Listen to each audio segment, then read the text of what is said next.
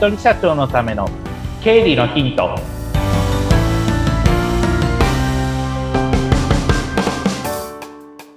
皆さんこんにちは理財実践塾株式会社の池田孝之ですこんにちは。インタビュアーの水野紅子です。は明けましておめでとうございますい、明けましておめでとうございます。今年今もよろしくお願いします。願いいたしますいやー、2024年ですね。あっという間に 明けちゃいましたね今年の抱負はいかがですか？そうですね今年はまあ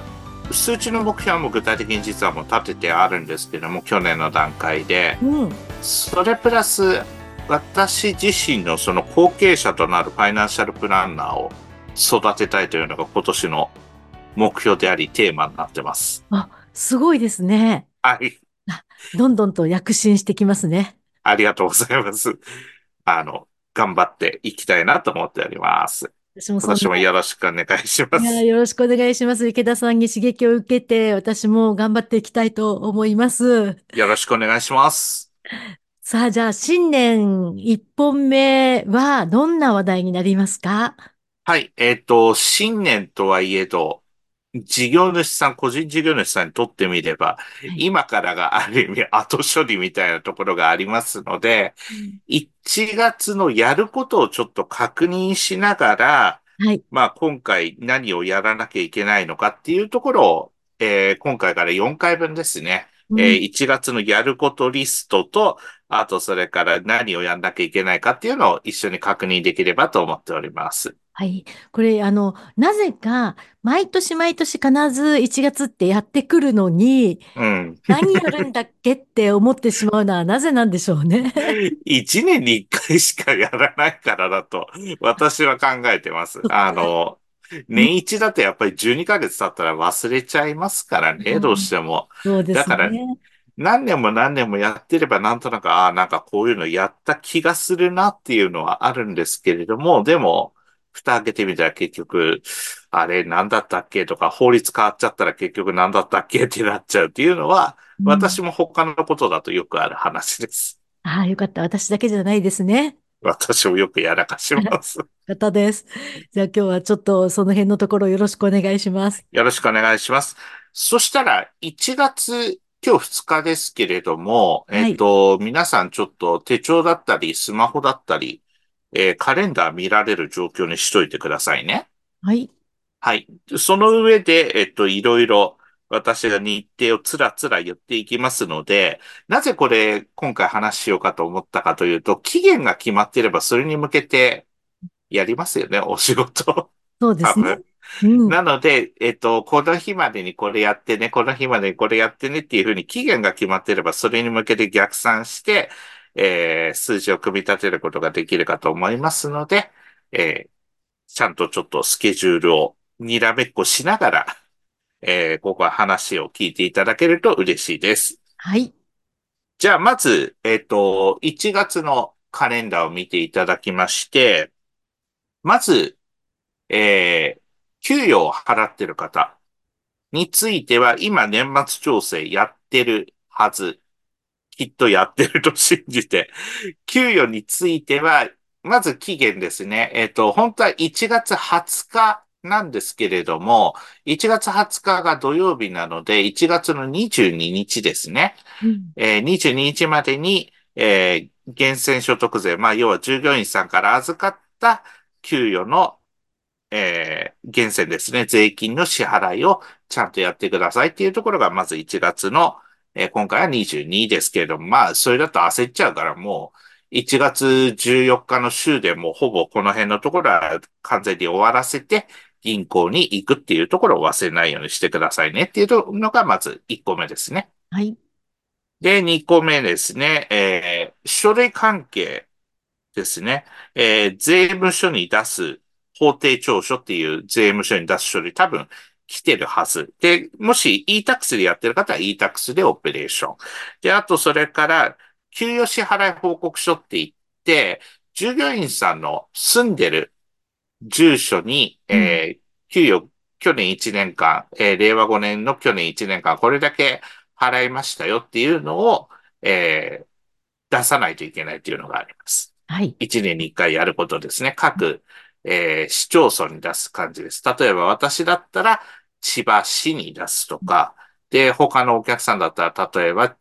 千葉県、えー市川市に出すとか、奈良市の市に出すみたいな、そんな感じで、えーやっていくことになります。これは1月31日ですね。えー税務署に出す分と、あとそれから各市町村に出す分が1月31日になっているので、給与を払っている方は必ずこれは忘れないようにしてください。はい。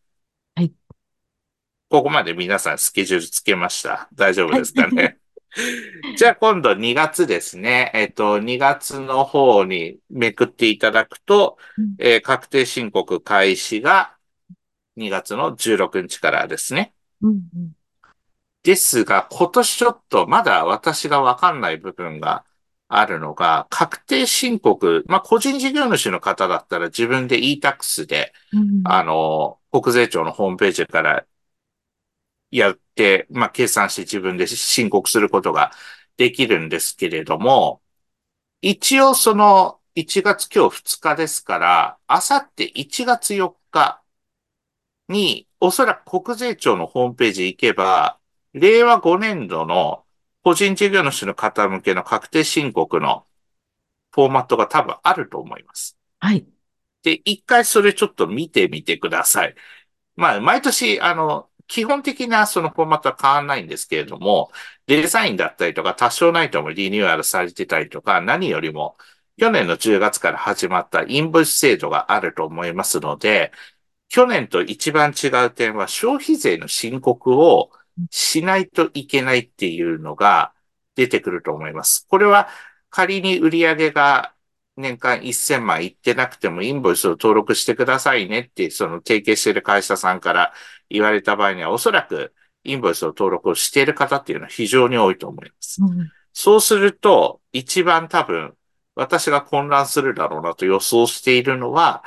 初めて消費税の申告をするから、計算が合ってるんだろうかとか、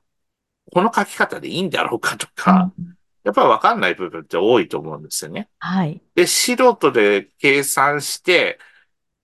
ああ、なんか間違っちゃったっていうのもやっぱり嫌でしょうし、うんそもそも計算のところまでたどり着くかどうかっていうのも非常に不安だと思いますので、早めに、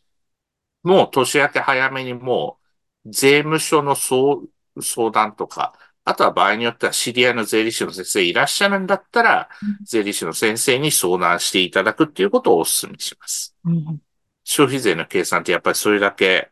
ね、複雑ですし、やっぱり間違っちゃうのは、やっぱりまずいっていうのは、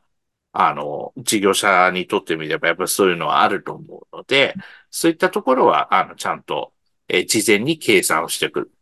で、事前に計算するけど、最後の計算のところまで多分わかんないっていう人が多いと思うので、そういった場合にはわかる人の知恵を借りるうん、情報を教えてもらうっていうことを、えーやっていただいた方がスムーズに進むと思います。これを3月にやっちゃってっていう、3月になったら聞けばいいやじゃ、多分、あの、いつも以上に相談の列が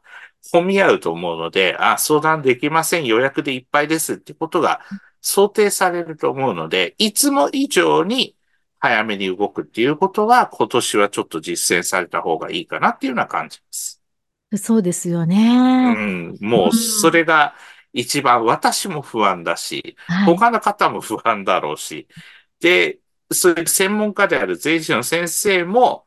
まあは、あの、インボイス制度始まってから、ある意味初めての、まあ、個人の方の確定申告になるから、本当にこれでいけるんだろうかって不安もあるだろうし、うんそうすると、やはりちょっとトライアンドエラーしながら、やっぱり進ま、進めていかざるを得ないっていうのはあり、あると思いますので、はい。そういったところはちゃんと、あの、丁寧に確認をしていくっていうところを、しそして早めに動いていくっていうことをぜひ、あの、実践していただけると良いかなと思います。ね全員が初めてのことですもんね。そうなんですよね。初めてのことだからこそ、早めに動く。で、いつものパターンみたく、とりあえず3月になってからでいいやってやると、終わらない恐れが非常に高いので、はい。今年はいつも以上に早めに動くっていうことを、あの、していただくのをお勧めいたします。はい。もう本当に追われないとできないっていうね、私もタイプなので。早めに行きましょう、だから。はい。それで、えっと、確定申告の期限は3月の15日まではい。ですね。うん3月の15日は、今年は何曜日だ？今年あれですよね、オリンピックウィークですから、うんあの、2月の29日までありますから、3月15金曜日ですね。金曜日ですね。金曜日までにやっていただく。そして消費税の申告は3月31日までですけれども、でも、まあ、早めに動いていただくことをお勧めいたします。はい。31日日曜日ですね。あ、じゃあ、その翌日ですね。はい。ですが、もうそこまで持ちあ そう込むですね。ことはないようにっていうところですかね。うん。そして、あの、まあ、さっきも言ったか言ってないかわかんないんですけど、電子帳簿保存法が始まっております。ああ、そうですね。1月からですね。はい。特に、えっと、注意していただきたいこと、最近、あの、請求書関係とかは、PDF ファイルとかそういった電子データで来てることが多いかと思いますうん。で、電子データで来てるものはもう電子保存をするっていうことは、えーもう義務化になっておりますので、紙で印刷しなくていいので、えー電子、電子データ、まあ、PDF とかで来てるものについては必ず、えー PDF で保存をしておいて改ざんできないように、ちゃんと日日付とかちゃんと書いておくっていうところは、えーぜひやっていただきたいと思います。インボイスのことについては過去のところでも、うんえー出しておりますので、それとともにそろそろ意識していただきたいのは、電子帳簿保存法が始まったとともに、まあ、長い目で見る、まあ、今年のテーマの一つでしょうけれども、経理をある意味効率化をしていくってことですね。あの、紙でもちろん保存するってこともまだ多分あると思うので、紙でやってるけれども、じゃあ紙でスキャンしたりとか、あと現金で支払ってたものを、例えばカード明細って形で、えーもう電子、電子データで保存できる環境にしておくとか、そういったところを徐々にシフトチェンジをしてって、それでまあ紙を減らしていくっていうことも長い目で見るっていうのは今年のテーマかなと思います。これはまあ、緊急度はまあ低いわけじゃないけれども、重要度はものすごく高いテーマかなというふうに思いますので、今年1年かけてじゃあどういうふうに経理をより効果的にかつ効率的にしていくかっていうのは大きなテーマになっていくかなというふうに感じております。どうしてもなんとなく、こう、紙に頼りたくなるっていうか、まだ慣れないんですよね。まだすぐには、うん。あの、か、紙からじゃあいきなり明日からじゃあシフトチェンジしてくださいって言ってもなかなか多分難しいと思いますし、買い物とか私もしてて、昨日もレシートいっぱいもらっててっていうのがあるので、そこは徐々にでいいですし、あとはカード明細、あの、カードで払うとなれば、やはり資金繰りっていうことも当然ながら意識しなければいけませんから、そこはまあ、ご自身のその管理のしやすいところ、今まで通り紙だったら紙でいいからちゃんとあのスキャンとかしておいて保存は今まで通りきっちりやっておくっていうところは、あの、徹底していただけると良いかなというふうに感じてます。はい、そうですね。もう、とにかく始まってしまいましたからね。はい慣れていくしかないですね。徐々に慣れていきますし、いきなりもうあのガラッと変えろって言ったってなかなかうんしんどいものがありますから、徐々にでは、私も徐々にって感じなので、あの、一緒に慣れていければなというふうに思っております。もうその言葉が嬉しいです。ありがとうございます。ありがとうございます。改めまして、もうリスナーの方々も池田さんも今年もよろしくお願いします。よろしくお願いいたします。今年もどうぞよろしくお願いします。ありがとうございました。ありがとうございました。